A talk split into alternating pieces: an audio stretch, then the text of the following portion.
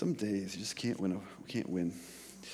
They were on the Sea of Tiberias, and um, oftentimes the, the storms would, you know, rise up. And the, this, this, the sea that they were on isn't, was not as big as Lake Superior, but it was um, eight miles across and 12 miles long. And so you had this, uh, you know, think, think of eight miles out and across as a, as a kind of a, a, large lake. And Jesus grew up very near to this lake. Um, and here we go, we're back online. And um, we remember that uh, as, as, we've been talking about Jesus and following him in these past many weeks, uh, we, are getting oriented to, to him, who he was. And I've been talking about how important it is to, to know him in his first century world. Uh, we've seen him ride into Jerusalem on a donkey at Passover time. And then we went back and read about the boy Jesus in Nazareth, the boy Jesus in love with the Jewish festivals, in love with the Passover. Um, he, his God, he loves his God, he loves the Jewish scriptures. Uh, we've seen him amaze wise scholars at the age of 12. Um, and uh, the, and then come back and infuriate his own townspeople in Nazareth. They're so angry at him because he, he was reading so deeply into these scriptures that he came to give his kind of public announcement of the campaign he was about to run.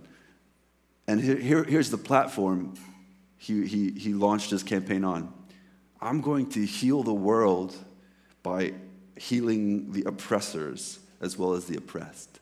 And the people in Nazareth being the oppressed of that relationship were so angry that Jesus would even think and, imagine like that. They were, they were remembering the horrors of what the, the Greek and the Roman world did to their, their people. And Jesus says, I'm going to heal them too. And uh, people were infuriated, infuriated by that.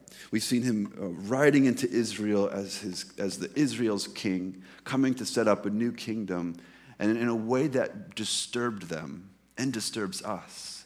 And, I, and I've, I've made the claim so far that if we're really going to understand Jesus, if we're really going to take in the real guy who lived way back, way back when, that we're going to be a bit disturbed. He's, he was disturbing then and disturbs us now. And the, the disturbing part of Jesus is that he comes as king, and not just a king to come and, and be like a religious leader, but someone who says to us, all of the dreams that you have, all the hopes, all the things that you're investing your life in. I'm asking you to put them in a suitcase, close them up, set them aside. Take my dreams for you, my dreams for the world, and devote your whole life to them. And that, that's disturbing if we really listen to that. So, who is Jesus? We're talking about him, and a lot has happened uh, in his life when we get to the story today. A lot has happened by the time that he uh, leaves Nazareth, goes about to um, do his first bit of ministry. Uh, and um, he's attracted a lot of people. A lot of people are attracted by him and about what he's saying. He's, he's amassed a huge following, probably in the hundreds, in, in a very early, quick time. And then he chooses 12 of those people who came to follow him as his close friends and disciples to, to, to train up and to, to take over when he's gone. So uh, he, a lot's happened since we've, we've met him last, and, and, new characters are coming onto the scene like Peter and Mary Magdalene and, and many others. Uh, and we're interested, just as they are, who is this Jesus? They didn't know. They were amazed by him, but there was this big puzzle about this guy. They couldn't quite pin him down. We don't quite understand it, but we know that being with him makes the most sense of our life that it ever has. And so they begin to follow him. I, lo- I like one of the uh, authors says it like this Jesus is a man in the eye of the storm, the storm of history and culture, of politics and piety, a man who seemed to be asleep in the middle of it all, but then who stood up and told the wind and the waves to stop. And we ask ourselves, what kind, what kind of storm historically was Jesus in? He was in a lot of literal storms in his life, but what, what, was, the, what was the metaphorical political storm? And we're going to talk about that a little, to, a little today because for him to come and announce his kingship the way he did would be a little like this.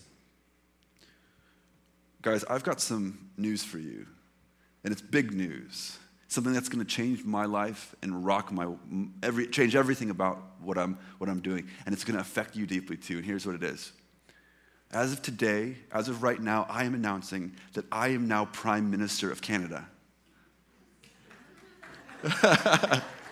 There are no elections. There was no elections. None of that. I've just now become prime minister and I want you all to follow me like that I want you to all your tax money, stop paying it to Thunder Bay, stop paying it to Ontario, stop paying it to Canada. All of it comes to me.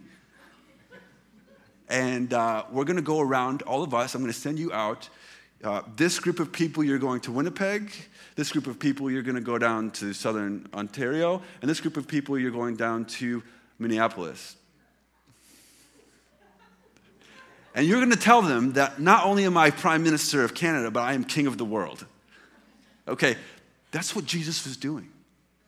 In a world where there was already a king and there was already a, a, an emperor and a great world power. That's what his message was, okay? And so this is how, how big this is and how some people must have thought he was loony, right? I mean, if someone came and did that today, we'd like, if, and they were serious, we'd, we'd say, step next door, please. Go to the police station. Um, so, all that to say, uh, Jesus is stepping into a storm. If I, if I were to really do that and we were to really believe that and go about that, we would be stepping into a massive political storm. I mean, do you think the, the city council here would have something to say about it, let alone if, if, if this thing picked up steam? And imagine if I started gathering like hundreds and hundreds of hundreds of followers, thousands of followers. I mean, this is, this is what Jesus is doing. This is what he's going around to announce. Uh, I am king, Caesar is not. So, uh, here we are. I just wanted to give us a little bit of a map here of, of his early ministry, because this is where we're going to dwell for the next many weeks. Here's Galilee, lower Galilee and upper Galilee. North kind of runs like this. this is, this is a bit of an angle. North is this way. So here's Nazareth, where he grew up. And if you look closely, there's a large plain here, and it comes up to a mountainous region. And right about here is where his townspeople tried to throw him off the cliff to kill him. Sepphoris was the, kind of the capital of Galilee. Cana, you might uh, remember where he went and turned water to wine early in his life. Mount Tabor here is the likely place, the traditional place for the transfiguration. You know, uh, you could, and, and, and, this is, I mean, it's not a huge area. If you, I've been here, uh, you could see Mount Tabor really clearly from Nazareth. You could almost see the Sea of Galilee from Nazareth. Um, here's Tiberias which will come into play today. Here's Magdala, where, you know, Mary Magdalene, she was from here. Here's Gennesaret. And here's Capernaum, where Jesus, we're told once he grows up and leaves home, this is where he sets up his home base and meets Peter. And uh, um, yeah, that's, that, that'll be good to get to know here. Now, here's the Sea of Galilee. This, this sea here. And it could be because, you know, it's quite big and uh, it, can pick up some steam once if there's a storm. Um, but he, Jesus, in his early ministry, is just walking around this sea here, picking up followers, doing miracles in Capernaum and in Cana. And the word is spreading, and his followers are spreading. So here we are in Galilee. Um, Jesus is, uh, has done his Nazareth uh, manifesto. He's, he's announced himself as king of the world. Uh, he's he's teaching things. He's teaching his followers profound things, things that they say, they testify to. It's almost as if he finally has authority. Someone is finally speaking to our hearts and it's making sense of our life. All of his teachings, you, you might have heard of the Sermon on the Mount. He gives this great sermon right up here on, on a little hillside. Uh, on, and there's a, there's a church there today where that, that honors that. And not only is he giving profound teachings, but he's going around healing people.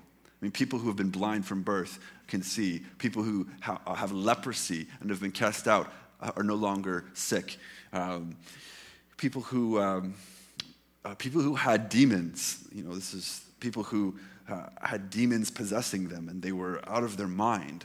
Jesus coming in and calming their mind, casting out the demons, and the demons screaming, "We know who you are, Son of God!" And and and Jesus is like, "Zip it." you know, no one's supposed to know that yet. And so this is what he's doing. This is the, the context in which we find ourselves. And so uh, we find our, you know, ourselves in Matthew 8. uh, in, in, Capernaum in Peter's house, in Peter's uh, mother in law's house. And that evening, they brought, he, Jesus healed Peter's mother in law. And that evening, they brought to him many who were possessed with demons. And he cast out the spirits with a word, just a word, out. And they, they went out and cured all who were sick. This was to fulfill what had been spoken through the prophet Isaiah. He took our infirmities and bore our diseases in Matthew, the, the, Matthew who's writing this gospel, who's saying, uh, from many like decades later, looking back, saying, now that we understand who Jesus is, we know that all of those healings and all of those uh, uh, exorcisms were about something more than him just having some certain power. It was about a prophecy from old. There's a, a prophecy from old. He, someone will come and will take our infirmities upon him, and we will be healed. And so uh, this is what's happening when we get to this storm. Um, you, he, he, he is in Capernaum. He gives this teaching, and people say to him, people are saying to him, Teacher, I will follow you wherever you go. I mean, there are people that are so devoted to Jesus at this point that they're saying, Say anything, do anything, ask me to do anything. I'll do it. I'm your devoted follower. I will, I will go to the ends of the earth for you, Jesus. And what's interesting is when people say that to Jesus, his usual response is um, something like, I don't really believe that. something like that. Uh, I, I will go to the cross with you, says, uh, says Peter. And Jesus says, Actually, you won't.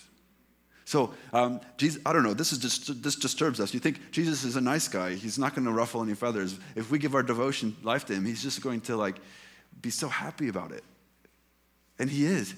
But, but there's something else that comes with it. He's not, just, he's not just interested in us giving our lives to him. He's interested in freeing us and making us whole and, and drawing us into deeper into fellowship with him. And so he'll say things like, Teacher, people say, Teacher, I'll follow you to the ends of the earth. And he'll say, Foxes have holes birds have nests. But the Son of Man doesn't have a place to lay his head, which is to say, I'm choosing to give up all of my prosperity, all of my comfort, all of my personal, um, personal preferences in order to show you what it's like to live a life of uh, complete abandon to God.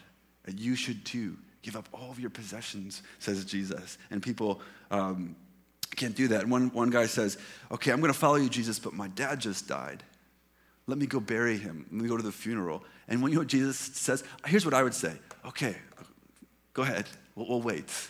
Um, go, go and grieve your loss. But Jesus says, let the dead bury their own dead. I mean, this is disturbing stuff. Why would you say that, Jesus? It's, it's like throwing sand in our faces. But this is what we get. This is the story.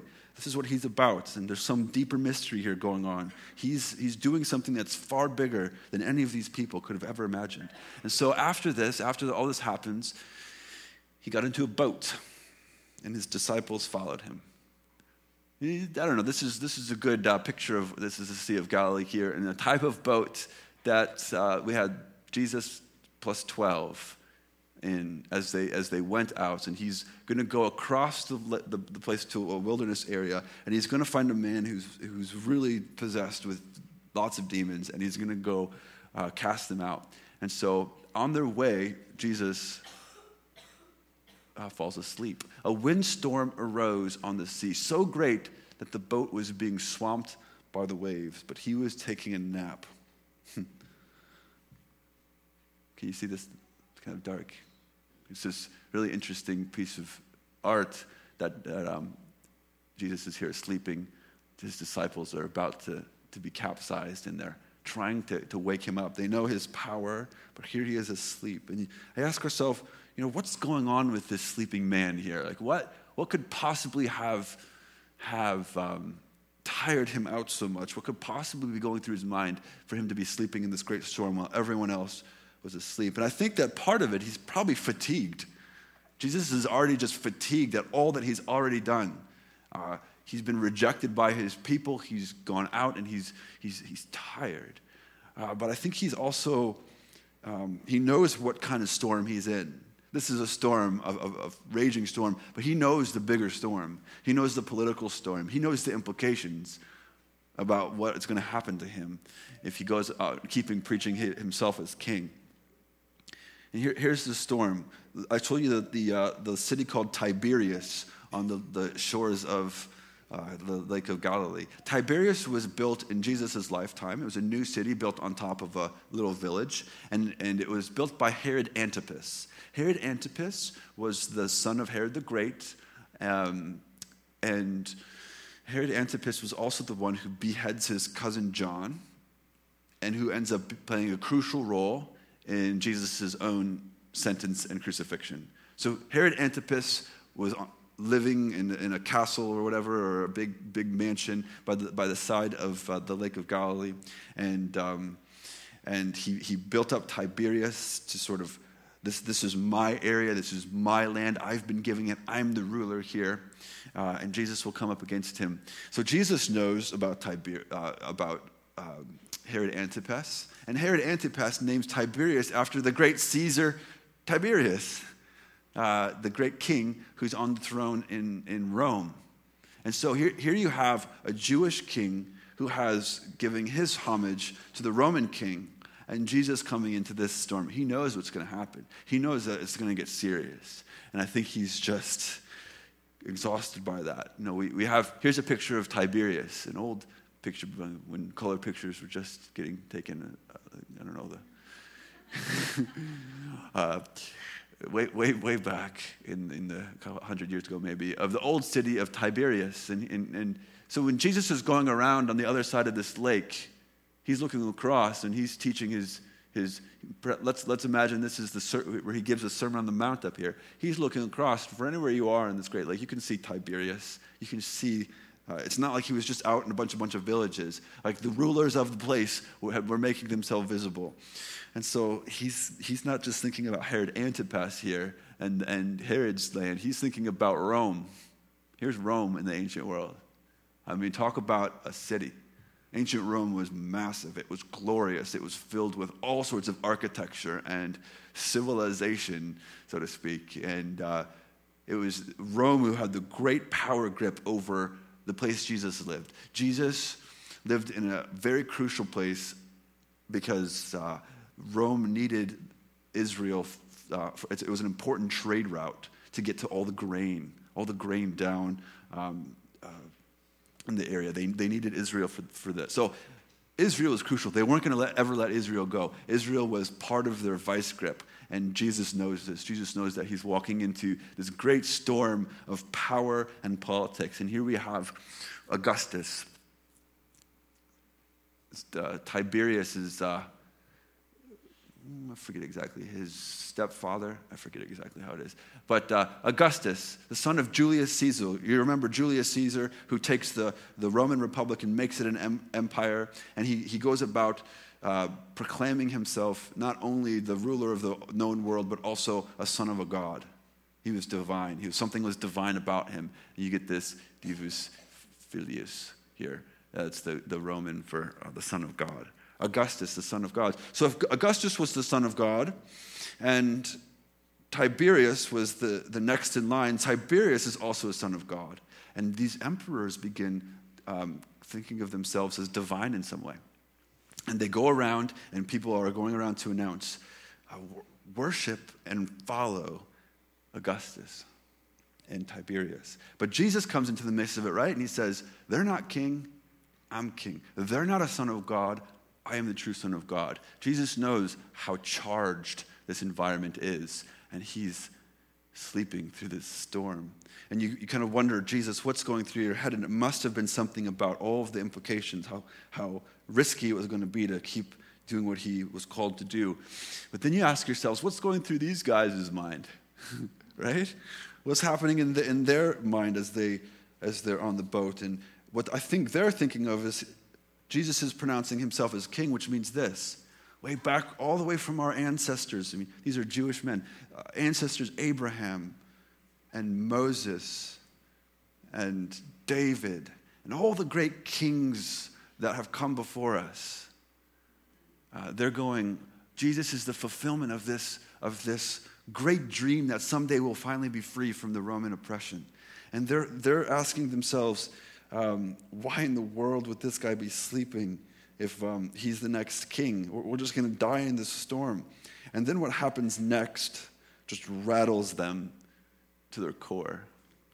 They woke him up saying, Lord, save us. We are perishing. Lord, they call him, Lord, save us. We are perishing.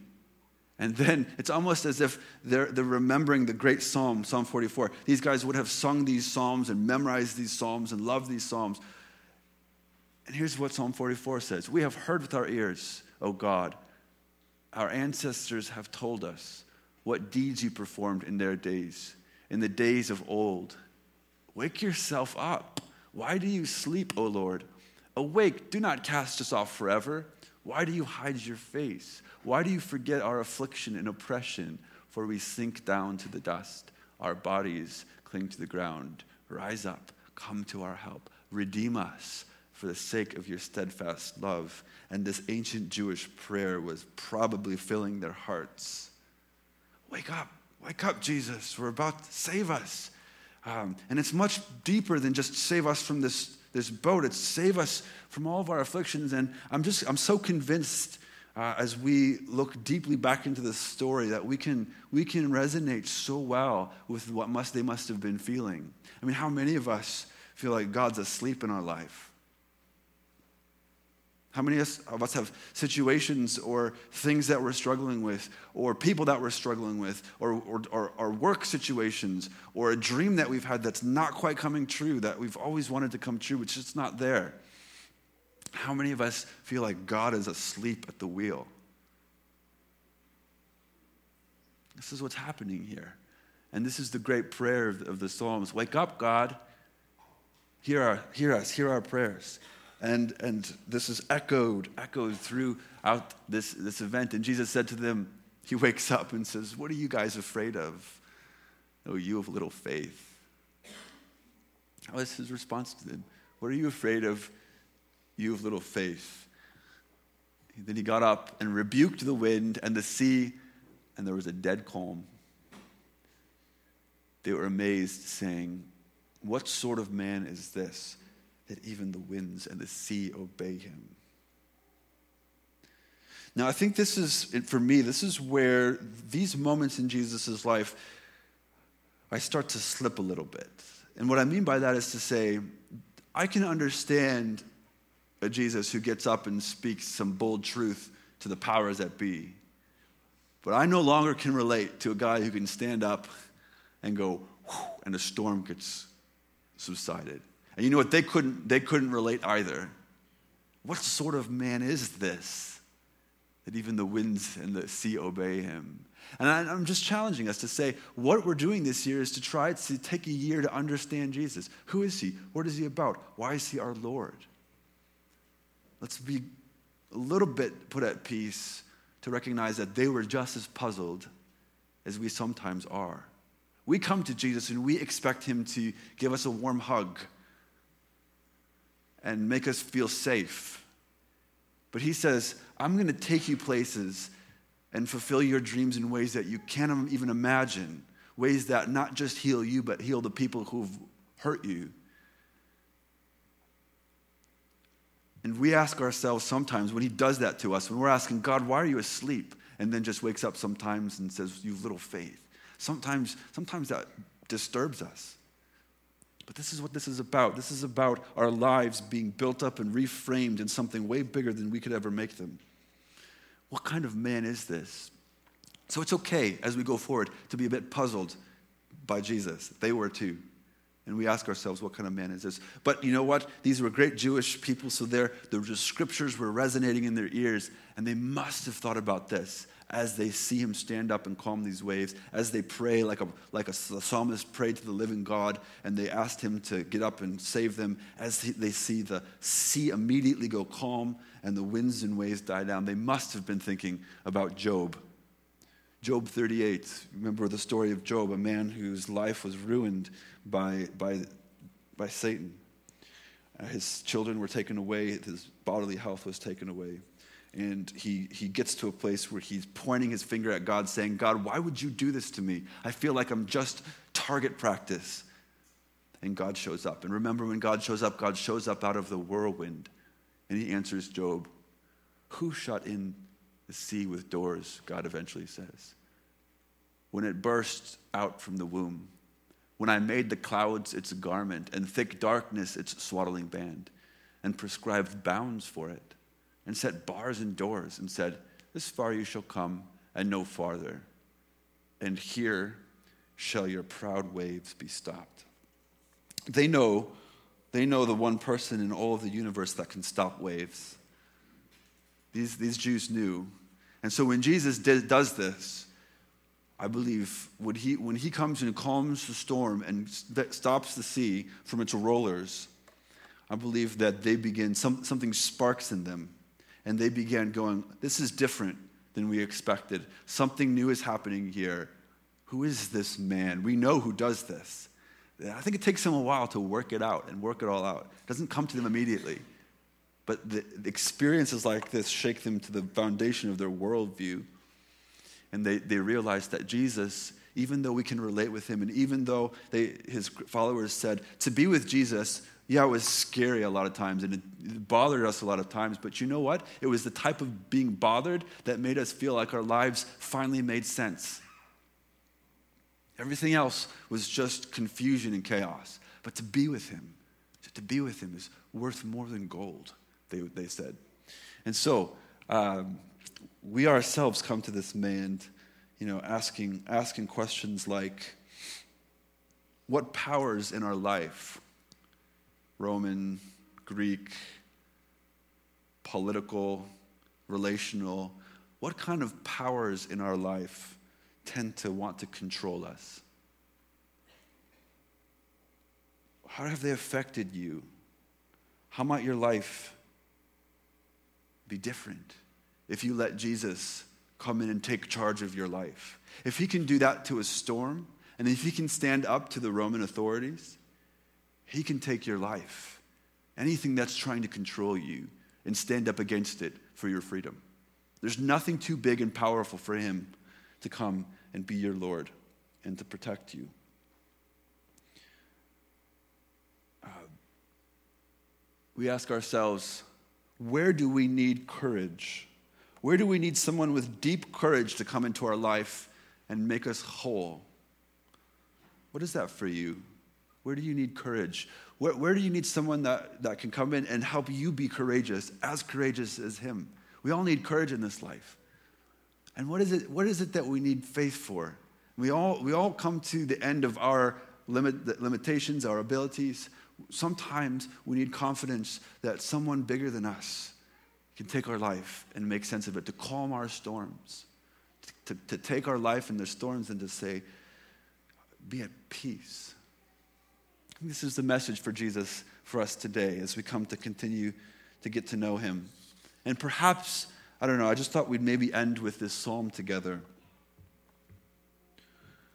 You know, we have this table set before us, we have this bread and this juice, and Jesus tells us to come and to dip the bread into the um, into the juice and to remember Him. Because we can so easily forget, can't we? We can go about the storms of our life thinking the water is going to capsize us, we're going to drown, it's too big, it's too massive. And we can forget that there's someone far more powerful than we can ever imagine, ready to take our life and to calm our storms. What is that for you? We come to the table with that question. Um, and perhaps maybe this is your prayer today, and maybe we'll just before I invite us to the table, we'll just pray this together out loud. I'm not sure what the prayer of your heart is today, but if it's anything like, God, why are you asleep in my life? This is a prayer for you. So let's pray it. We have heard with our ears, O God. Our ancestors have told us what deeds you performed in their days, in the days of old. Wake yourself up. Why do you sleep, O Lord? Awake do not cast us off forever. Why do you hide your face? Why do you forget our affliction and oppression? For we sink down to the dust, our bodies cling to the ground. Rise up, come to our help, redeem us for the sake of your steadfast love. Whatever prayer is in your heart today, I would invite you forward to come to the table, to bring it to the maker of the universe. And the table is, is set and everyone here is welcome.